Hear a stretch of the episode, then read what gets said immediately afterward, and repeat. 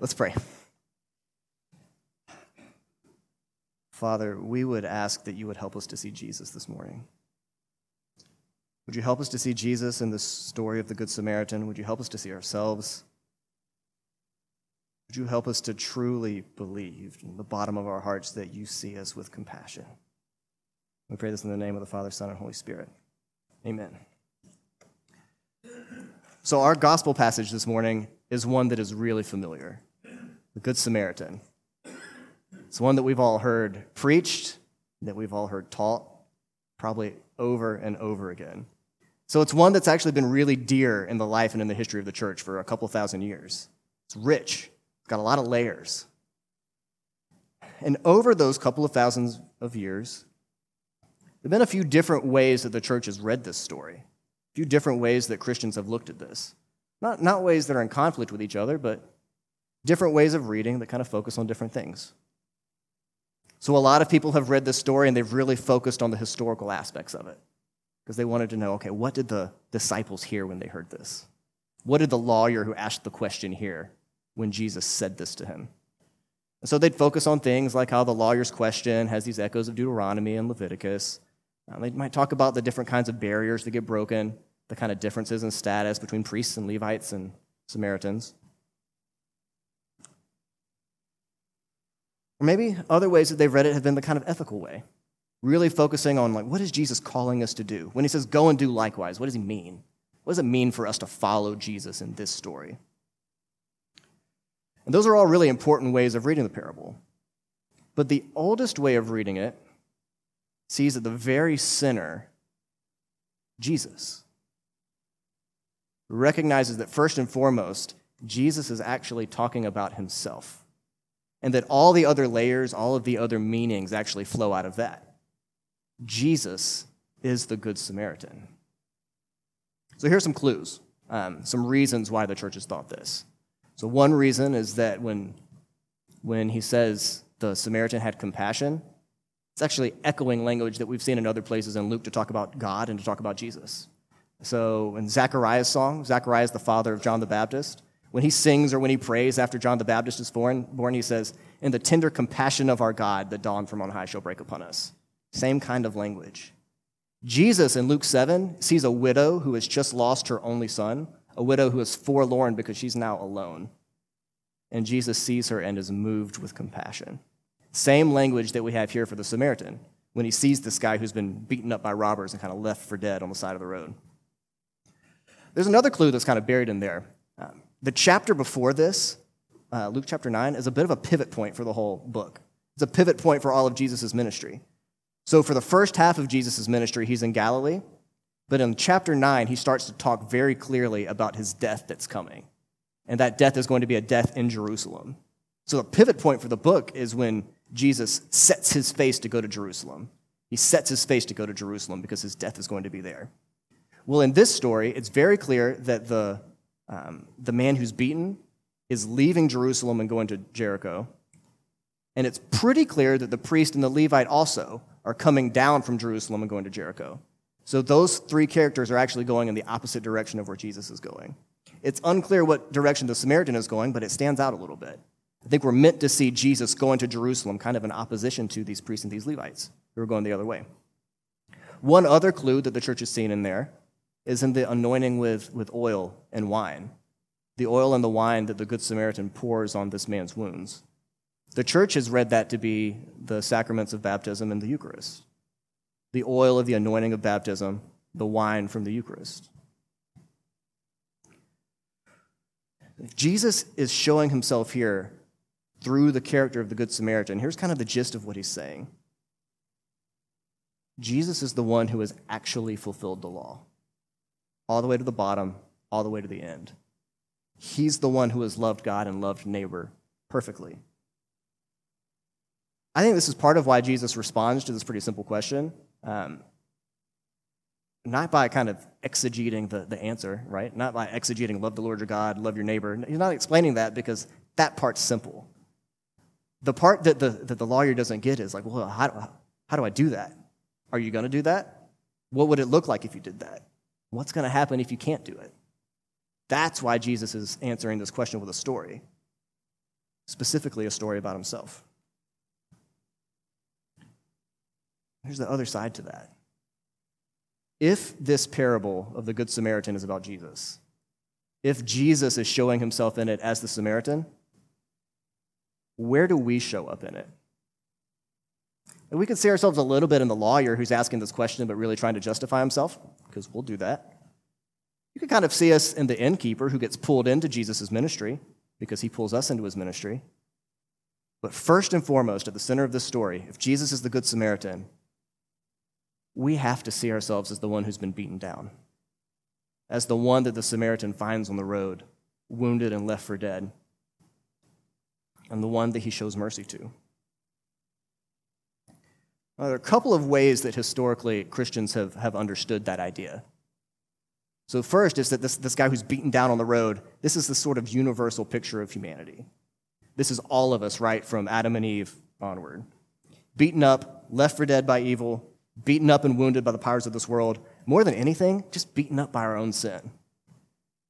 Sounds a lot like the language that Paul uses throughout the New Testament. You were dead in your trespasses and sins, but God raised you up from the dead. You were dead in your trespasses, but God has made you alive in Jesus. There are a lot of places where Paul talks about us that way. All of us. Dead in our sin, dead in our trespasses. Just like this guy who's been left for dead on the side of the road, beaten up and wounded by sin. And Jesus' response to that to that wretched state is that he takes human nature into himself. The one who could actually keep the law perfectly does it as a human because he's brought humanity into his own life. Washes us with his blood, just like this man washed him with, with wine and with oil. Anoints us with his spirit, gives us his resurrection life. And he doesn't just stop there, because you could even say that Jesus becomes the beaten man himself. He's going to be beaten, He's going to be turned on by the ones that he came to save. He's going to have his clothes taken away from him. He's the one who's actually going to give his own blood to pay that price. I'll give you another clue. This is my favorite clue that the Samaritan is meant to be Jesus. When, when the Samaritan goes to the inn with this man who's been beaten up, he carries him in there on his, on his, on his animal. He gives the innkeeper two denarii to pay for his care. A denarius is one day's wage, so he pays two days' wages. But he doesn't just stop there, he leaves kind of an open tab. He says, When I come back, I'm going to pay back whatever else it takes. Whatever else you had to pay to take care of him, I'll pay you back. Jesus pays our price with two days in the grave. He rises on the third, brings, offers eternal life, but there's also an open ended tab that he's going to finish at the end when he comes back, fully giving eternal life. Two days' wages, but also open ended.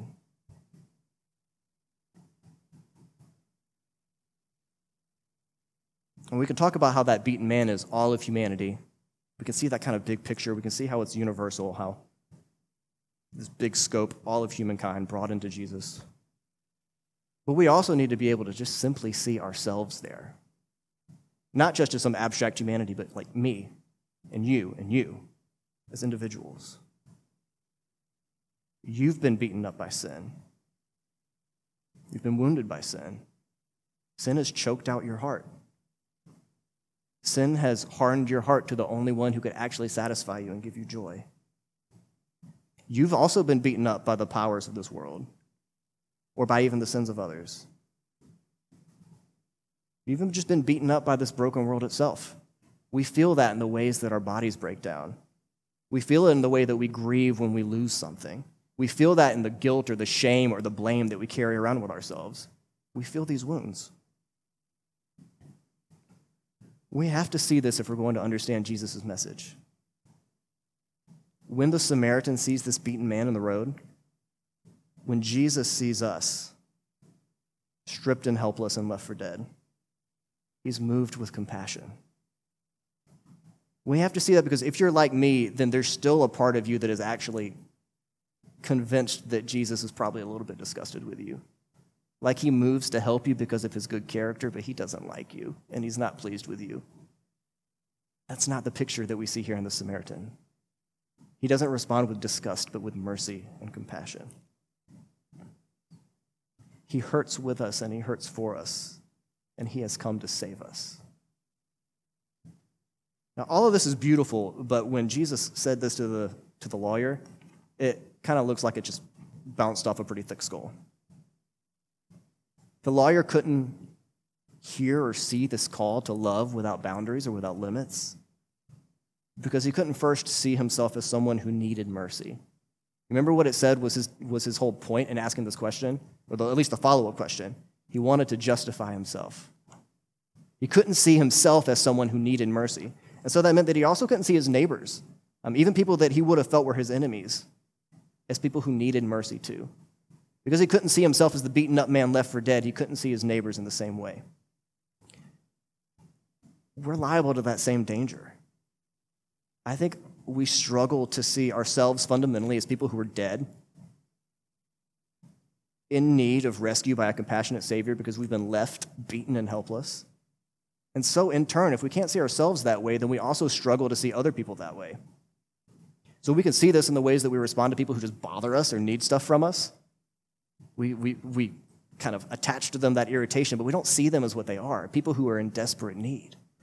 We could see this in the way that we respond to athletes or celebrities or people that we worship or admire. Like we see the glory of the things that we do and we're impressed and awed by it, but we don't actually see that there are also people who are deeply in need of mercy.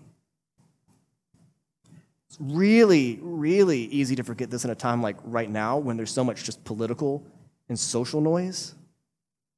Right? We're constantly surrounded by people with their own different kind of competing agendas.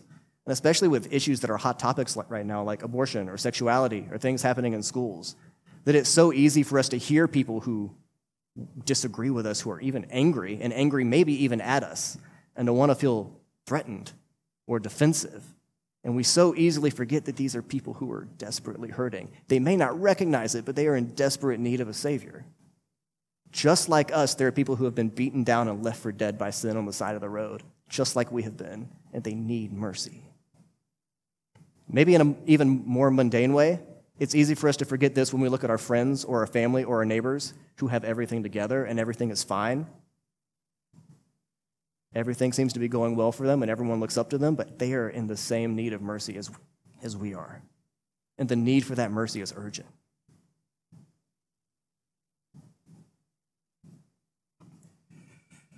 Unfortunately, the cost was too high for the lawyer.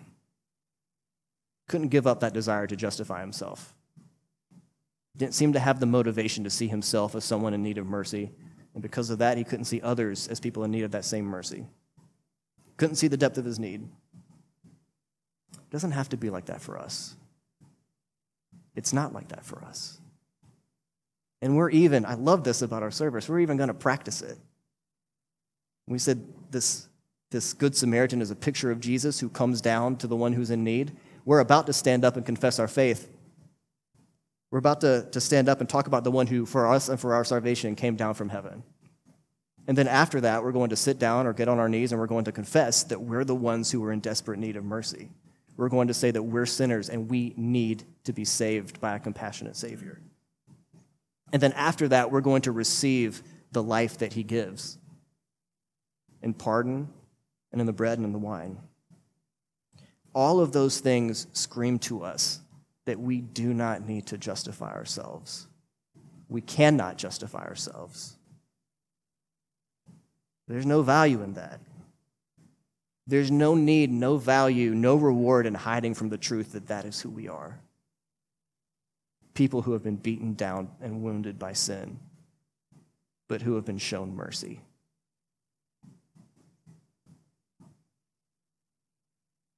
Jesus has made you his, brought you to a place of healing and transformed you. There is no need for self justification or to hide from our sin anymore. And if all that's true, it also means that we don't have to justify our hard hearts towards others. We don't have to justify ourselves for the times that we have failed to show mercy or just been apathetic towards the fact that the people around us desperately need the mercy of Jesus. Jesus' call at the end of the story to go and do likewise is a really heavy one. But what we can remember is that Jesus is the one who has already paid for us, the one who has already paid the two denarii for us and for them, and the tab is open. So, my prayer is that we would remember our own need. That in remembering our own desperate need for mercy, that would also make the desperate need of the people around us heavy on our hearts. Would we carry that need before the Father? Would we carry that need before Christ and lay it down before his feet? And will we follow him in the ways that he would actually call us to extend that mercy? The people around us need mercy as urgently and as desperately as we do. And let our prayer be that they would actually receive that mercy as God works through us as we would be the hands and feet of this Good Samaritan Jesus who has been moved with compassion for us. It's a heavy calling, but he has already paid that price. Amen.